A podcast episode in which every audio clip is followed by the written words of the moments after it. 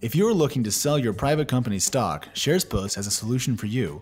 With more than 4 billion in company approved transactions, SharesPost is the leading marketplace for private company shares. To learn more, visit us at sharespost.com/equity. Hello and welcome back to Equity. I'm TechCrunch's Kate Clark. I'm here with Alex Wilhelm of Crunchbase News. Hello, Kate. Hello, and All Turtles founder and CEO Phil Libin. Hey guys.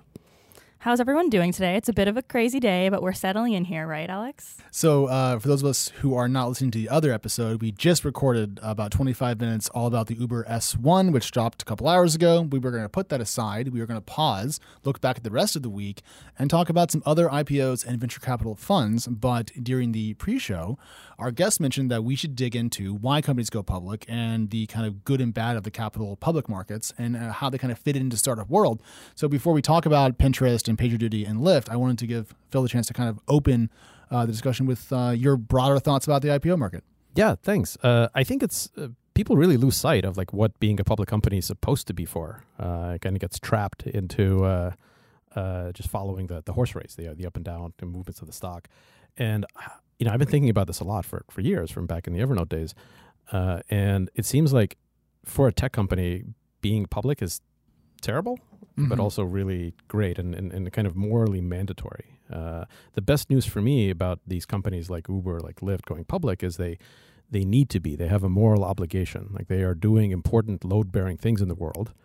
And the whole reason we decided to have companies and corporations is so they could be transparent, publicly accountable, that anyone who wants to be a shareholder should be a shareholder. And so it's great that some, something as foundational as Uber and as Lyft is actually joining the ranks of hopefully more accountability uh, hopefully more transparency. Like that's what it's all for. But it sounds like, given your argument about transparency being a core component of these businesses, that it's a bit late because traditionally companies have gone public much younger. I think it is a bit late, yeah. And I, I think uh, it's like people are talking about how oh the hundred billion dollar you know filing for Uber is like lower than people expected. I mean that's crazy. hundred billion dollars is the first time you're going to like go public. Like that's that's that is pretty late. Now they had you know plenty of good reasons to to to wait, uh, but you know it's really important that it's happening. Um, the part of it that's terrible is there's this fundamental disconnect between the way the, the the the time magnitude in which public markets make decisions and tech companies make decisions. You know, if you're Uber or Lyft, like your fundamental decisions you're making, you know, based on years in the future, right? You have to think about like what's the world going to be like in a few years.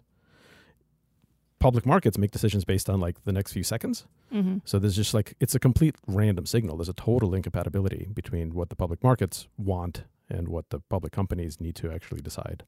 Yeah, I think it's good to take a step back amid, amid all this craziness and actually reflect on why companies go public. Like what you said about being more transparent and accountable.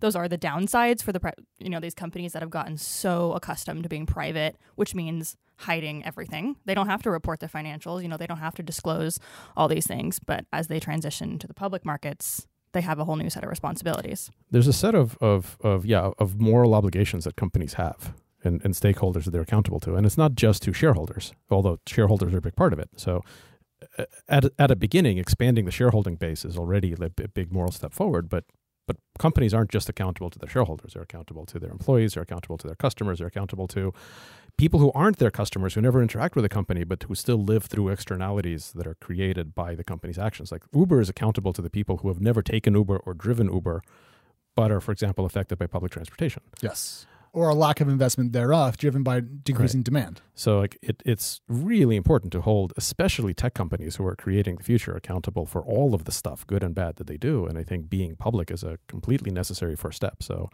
whether they like it or not, I think it's it's it's it's good for the world mm-hmm. that, that these companies are going public. I have an example that that comes to mind when you discuss the pace of technology companies and the length of their bets, mm-hmm. and also how public markets are essentially always looking about three months in advance because it's quarterly mostly out there in the public markets. I mean quarterly, but also it's like it's all instant at this point too. So quarterly yeah, is like if you're lucky. like the stock's not moving quarterly. The stock is moving. No, no, but you report quarterly. Yeah. what I was trying to say. Uh, but one thing, one quote that I'm going to butcher because I'm doing it from memory here was uh, a Jeff Bezos quote, uh-huh. the Amazon co-founder and CEO or founder and CEO, and he said, you know, every quarter you see from Amazon was baked 18 months ago. Like we already did all this. This is just the result of it. We're already 18 months in advance. Maybe it was two years, maybe it was 12 months, whatever. And he's only saying 18 months because he doesn't want to freak people out because actually it's, you know, 48 months probably. Right, exactly. So you're seeing essentially a very trailing look at Amazon's business as they kind of forge ahead, and they, they do occasionally open the door and say like, "Hey, this is our you know fourth generation of um, robots in our you know in our warehouses that we're working on." You Yeah. didn't see the first three, Yeah. but they've been doing this, and so it, there, there is a disconnect. But also, I think that in the unicorn era, with these long gestation periods, um, liquidity and therefore transparency is welcome. Well, it's a disconnect that you would never accept as a founder. I would never accept this disconnect from private investors, right? If I was talking to VCs and raising money, and Mhm. and I s- and I realized that what they really cared about is what I was going to do in the next three months, or really by tomorrow, but okay, at most three months. Like, Mhm. there's no way, right? You would be like, well, what the hell are you guys are talking about? Like, this isn't Right. this isn't how it works. And yet, in the public markets, like that's what you have to bend yourself to. So it's this weird. It's this weird incompatibility where, as a financial instrument, they just don't make sense for tech companies and but as a method for transparency and accountability and sort of moral rectitude, they're probably necessary, but but suboptimal. So I think some some fundamental re- reforms in public markets is probably way overdue. Well, that's the entire argument behind the uh, the long term uh, stock exchange. I think it's called. But on the flip side of that, though, if you are a private company and you do have venture investors, uh, your quarterly board meetings do have impact. Like you can't just not share numbers or or discount your performance because you're making a longer bet. They'll give you some credence for that, but you're also talking about some very aggressive growth metrics you need Yeah. to hit if you are a VC backed company. And you can be a public company like Amazon that for years can more or less resist the pressure of the, public markets, and you know because of the, the strength of the of the of the founder's voice and vision and, and, and, ownership structure. So it's all it's all possible within it. Right, right. And with that said, the ownership structure, I mean, do either of you guys have any thoughts on this whole dual, dual class stock structure that Pinterest and Lyft and a lot of other unicorns adopt so that they can maintain voting rights of their companies, which, I mean, ultimately means they have more say than a traditional uh, public company would over sort of like the future of their companies. Yeah, it makes sense why why companies do it. Mm-hmm. Um, I don't like it. Like I wish that it didn't have to exist. Uh, and can you, like, why don't you like it? What's bad about that? because um, anything that sets up a structural conflict of interest is bad. Like this is where like evil in the world comes from structural conflicts of interest, right? It comes from setting something up where one class of people wants something different from a different class of people. And when you have dual structure, the whole point of it is you've now split up the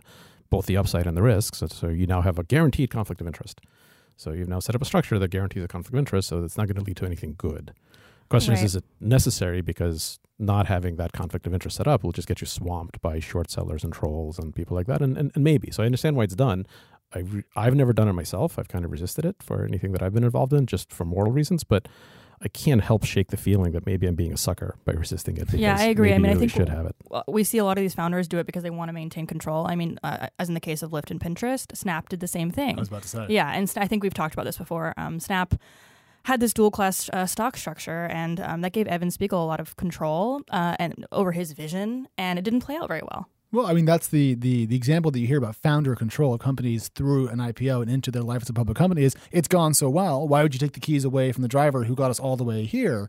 On the flip side, you end up with some sticky situations. I mean, Snap's market value declines have been well known, and um, Facebook has had a really tough 18 months now, and all of its shares, uh, its voting control lies in the hands of Mark, right? It's, it's one person, Exactly. and therefore all the blame rolls up to just him. Yeah, but control is an illusion, right? Like there's no there's no control. Uh, so Mark Zuckerberg has a lot of voting control. Sure. Uh, the flip side to that is he has very little control over the regulatory environment. Uh, and the regulatory environment is probably much harsher than it otherwise would have because he's seen as having unilateral voting control. So, like, what what can the European regulators do to Facebook's business that Facebook has very little influence over? And would that have been different with a more uh, inclusive and transparent, uh, you know, structure? Like maybe, maybe not. So this whole idea of control is it doesn't matter what you think you control. What matters is what you've actually accomplished and who you've gotten on board. I want to I want to turn control as an illusion into a forever equity like like like repeat I had saying. the same thought. I was like, "There's our headline for our, our podcast." But this, this is what like adult life is like, right? It's always like the Fact. battle between the illusion of control versus the illusion of safety. Like none of them exist, and you just decide which which, which is more important psychologically for you to believe in. Yeah, And- well, children get the illusion of safety, and then the chaos has to live in your own head. I mean, one of the worst parts of growing up is that you realize that everyone you thought had it all figured out is just making it up, and uh, that's when you realize that all your airline pilots and your presidents and your generals and all the people that run the nuclear power plants are literally people that like Cheetos and fall downstairs. yeah, that It's is the- terrifying. Okay, uh, before we continue down this rabbit hole, um, I think we should just pause really quick. Hey everyone, don't forget this episode is brought to you by SharesPost. And uh, actually, we forgot to have Phil explain what All Turtles is. Oh, good point. And I think our listeners are probably wondering uh, if they don't know already. What is it? So can you tell us just a little bit quickly um, what All Turtles does? Yeah. So I'm a uh, I'm a programmer by by background. Um, I started and, and sold a few startups. Uh, I've been kind of in the startup industry for over 20 years. Um, was the co-founder and CEO of of, of Evernote uh, for about nine years, and then and replaced myself when it got to be a real company. Um, and then thought I would retire. I thought I would I would become a VC, so I became a managing director at General Catalyst, a great a great fund, uh, for two years, and then kind of realized that like kind of bored of investing. I, I should have thought through that before I became a VC, um, but it felt like there wasn't a lot of delta value that I was creating, right? Because being in a top fund like that, you're basically chasing the same like 10 Stanford kids that everyone else is chasing. and anyone who I didn't invest in um, would just get investment from some other big investor. And so, do I really think that I, I would be adding more value than somebody from Sequoia or something? Probably not. So it was a way to make like a lot of money, but it wasn't a lot of delta value. It wasn't like I like to like wake up in the morning and think, what's the value that I'm going to create minus the value that would have been created had I stayed in bed. Uh, and um, wanted to build things and thought, okay, let's. All my previous companies, All Turtles is my fourth one. My previous three, we've started um, traditionally, which is like one idea, one product, one team, one location, and then eventually, you know, grew much bigger. At All Turtles, we said, well, why can't we just start medium? Like, can we just start with multiple products, multiple teams, multiple locations, and just kind of do away with a lot of the myth making, the kind of Silicon Valley myths about how you're supposed to do it and lean startup and all that stuff. So we are a multi-product AI company. Uh, we make products in the future of work and the future of health, and the criteria is uh, products that solve real problems that help real people that can be fundamentally profitable that have no mystery business models uh, that we can actually deliver and sell and book revenue and support customers. We started about a year and a half ago. We launched our very first product, which is called Spot, uh, which is an AI for workplace harassment and discrimination reporting. That's doing super well. We've been selling it for about three months, uh, enterprise sales, and just growing really quickly. I have lots of customers. And over the next year, we're going to be coming out with five more Five. uh, products. Yeah, all kind of clustered around future of work and future of health. Uh, and we're doing it without trying to make little companies. We're just trying to make Mm-hmm. so it's high one, impact products. One big company that has six different things. Individual Plus brands within it. Yeah, so uh, we we um, it's kind of like Netflix or HBO is, is the closest model where you know like Netflix like Hollywood was totally messed up twenty years ago. Uh, really low quality, really bad business model. Like if you were an external investor, it was a Uh-huh. lot like Silicon Valley is in tech right now. Like twenty years ago, if you were a smart investor, you would never invest in you know Hollywood. You can't see the air quotes I'm making, but they're they're they're dramatic um, because like you'd lose all your money because all the value was captured by you know the same 50 insiders that passed all the good deals to each other and then like pushed the risk out to everyone else and it was really provincial and all the movies were the same Mhm. and then netflix came along and said like screw all this we're just going to fix all of it and then now we're in the golden age of entertainment right the, yes. globally the quality of tv shows and movies is better than it's ever been and it's not just made in la anymore it's made in many different countries with the best people and so they make and distribute high quality things their Netflix is worth more money than all the old Hollywood studios put together, so it's Mhm. a much stronger business model. So it really is a golden age. So we we want to do that for our industry. We want to do for the tech industry what Netflix did for the entertainment industry, kind of in the same ways, like having a pipeline structure that lets us make and distribute and do full full cycle high impact stuff. Hmm. It's really early days. We're only about a year and a half into it, so you know, Well, six products a year and a half into it that you already have in the well, pipeline. only yeah, only one shipped. So W- one basically, shipped, so six months ago, you know, when I was doing investor pitching, it was all like a lot of jazz hands and nothing to show for it, and now it's like a lot of jazz hands and one thing to show for it, which is great. But a year from now, it's going to be hopefully no jazz hands because it'll just be like Mm-hmm. Six five things. or six real launched things. So impatient to get to that point. Uh, this is the first time we've had a guest on equity in over two years that I haven't wanted to interrupt after they finish their second paragraph. it's, an, it's an interesting moment for the show Ooh, because sorry to our other guests that are listening right now. oh, they're fine. They're all rich. uh, the point is, it's just it's nice to have you on. This has been lovely. Um, Thank but you. we should pivot from the discussion about IPO's uh, moral perspective and uh, all turtles into the IPO news of the week. And um, Kay, shall we start with uh, Pinterest, PagerDuty, or Lyft? It's your call. Okay, we can start with PagerDuty, but I want you to keep it short. Um, oh gosh, why? Uh, okay, so PagerDuty, if you didn't hear about this, is a company that went public this year. They provide a SaaS tool that's very popular in development shops. If you are the sort of person who writes code for a living and it breaks, uh, you become persona non grata very quickly. And I believe PagerDuty is the fastest and most efficient way to get updates and alerts about the uh, how well your code's running. At least that's my understanding by walking around the Crunchbase office and talking to the engineering team. Uh, today they started to trade. They priced yesterday, and I'm pulling up the results today. Aha, yes, they were up 59.4 percent, which Wow. is an IPO pop that's high enough that you could begin to say, did they leave money on the table? But certainly, it's a great day for the company, and their value is now comfortably over the. I think it was 1.8 billion. What was their share price?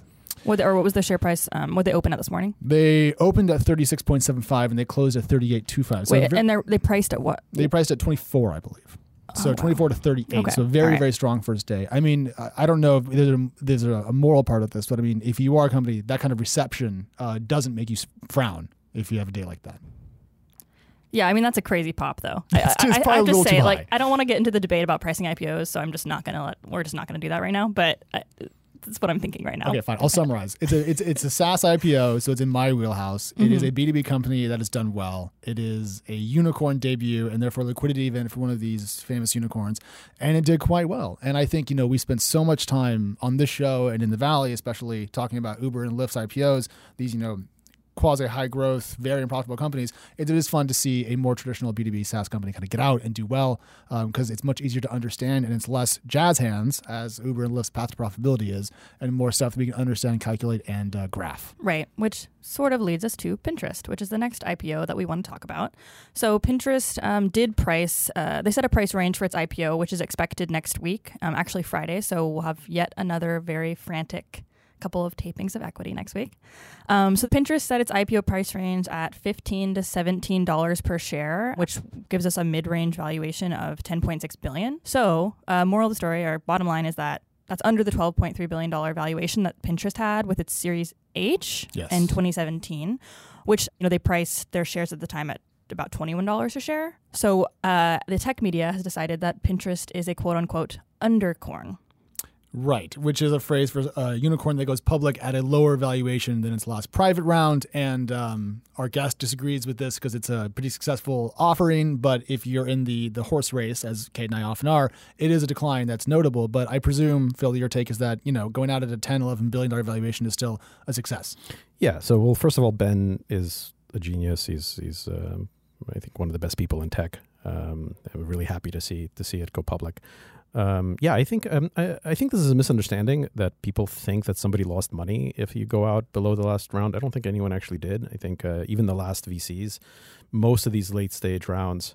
Pro tip: um, It's actually better to pronounce it around rather than H. It's just it's just better. So th- so it's, it's around. Okay, good Yeah. to know. Yeah. Good So to know. so most mo, you know most of the time when you get to around, it's it's pretty structured. There's there's downside protection. Like I, I doubt those investors are losing money. If anything, it's a little bit more dilution for Ben and the original founders. But they just went public, so right. it's hard to feel that bad well, they're for go, 'em. going. Yeah. Right, they're about to go public, so I don't actually think that it's a bad thing at all. Uh, Yeah, you and I do- don't think anyone's lost money. I don't think they've let anyone down. I think that's what we need to highlight. So to, the only real downside of being a quote unquote undercorn um, is that there's a possibility that the last people in will lose money. And I think it's not super likely to happen for one, because can't they just hold on to their shares until the values value increases and they could sell at a later date Well, if they're really concerned? but well, probably they can't sell until a later date anyway. Well, right, until the lockup period's over, but Yeah. even beyond that. And it would actually be interesting. Like an interesting reform of public markets would that's worth considering would be whether or not you should even allow the price to change until the lockup is done.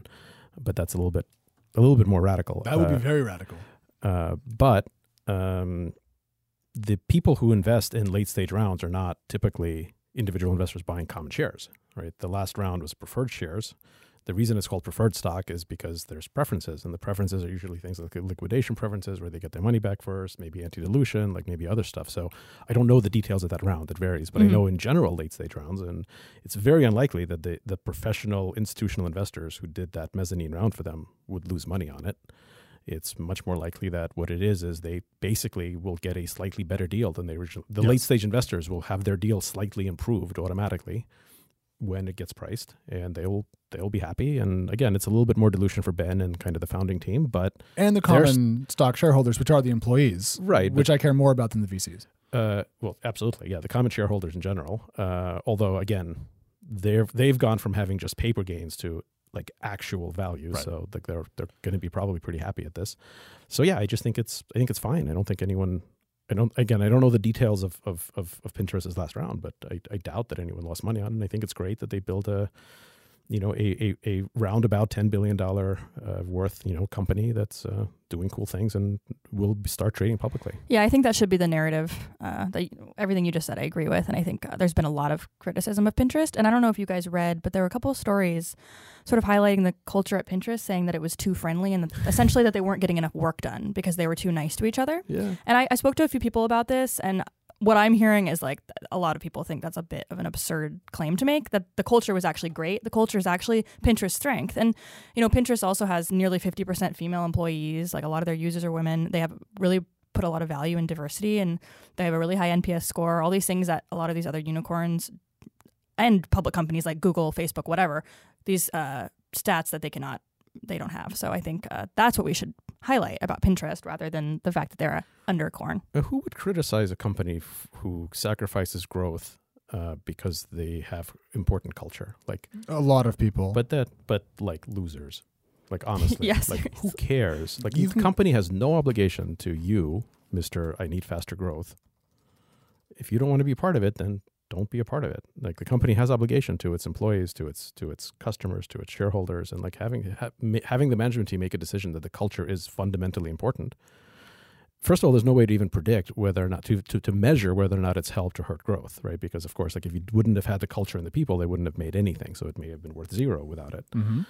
Second of all, even if it is, like, yeah, that's a totally legitimate strategy to say we are optimizing for impact, we're optimizing for culture, and I don't think I don't think uh, Ben or the management team was ever deceptive about this. I don't think anyone looked at them and saying, No. "Oh, they're pretending to be cutthroat people," but really secretly they're nice. Right. that face paint. I fake. think it's just Yeah. I think it's just so rare to see that kind of behavior for a, a big unicorn buzzworthy company and people are sort of they're criticizing it because it's not normal. Usually you see this like blitz scale mindset, you see buying growth at all costs. You look at Uber and Travis Kalanick's method of scaling like they're just very different CEOs and I think ultimately Ben, which Ben Silbermann, the CEO of Pinterest, I think that is going to pay off well for him and we'll see Pinterest hopefully uh, you know continue to accrue value as a public company. One last little note on this. For a long time, Uber's, you know, like toe stepping, hustling culture was held up, I think, across tech as like the way to grow fast. You know, people talk about blitzscaling and all of this. Pinterest provides the other example, a very Mhm. successful company with strong path to profitability, historical, strong revenue growth, and a culture apparently of being nice to one another. God forbid. In Silicon Valley, we have such a place. Uh, and it's just up the street from here. So, uh, but we should move on We should. uh, to Lyft, I think. And uh, Lyft's IPO is something we've talked about too much on the show, so we're going to be very quick because we know everyone's very sick of hearing about Lyft. But we'd be remiss to not point out, as we leave its coverage to public market publications, that it's now worth $61 a share, which is $11 underneath its IPO price, a decline large enough to warrant our attention as Uber tries to make this jump as well. And I, I would say, you know, if you are a high growth, high loss unicorn type company, you should pay attention to this because investors may not be as willing when you get to the public markets to accept your scale of losses if uh, if this Lyft example holds for more than just Lyft itself. And that's you know it's it's a temperature check, if you will, on where the public markets are. Because PagerDuty is a SaaS company, it's going to be fine, and it exploded. Lyft is off materially from its IPO price. Yeah, I think um, uh, both companies that decline uh, sharply in, in the days and weeks after an IPO and companies that pop, both of these are very poor signals, uh, and it's a shame. It's a shame that they that they count for so much because um, you just get the endless debates about right leaving money on the table or or whatever. Pro tip: There's not actually a table; it's more of a sacrificial altar that you, you leave money on. Um, uh, but like it doesn't matter and it would be it would be great if there was a public market where it could be made to not matter. Like for example saying hey you go public and the price is actually locked until until the lockup you know finishes. And so the company has a few months to get their act together as a public company before it starts fluctuating. I know that's kind of crazy sounding but it's not a terrible idea.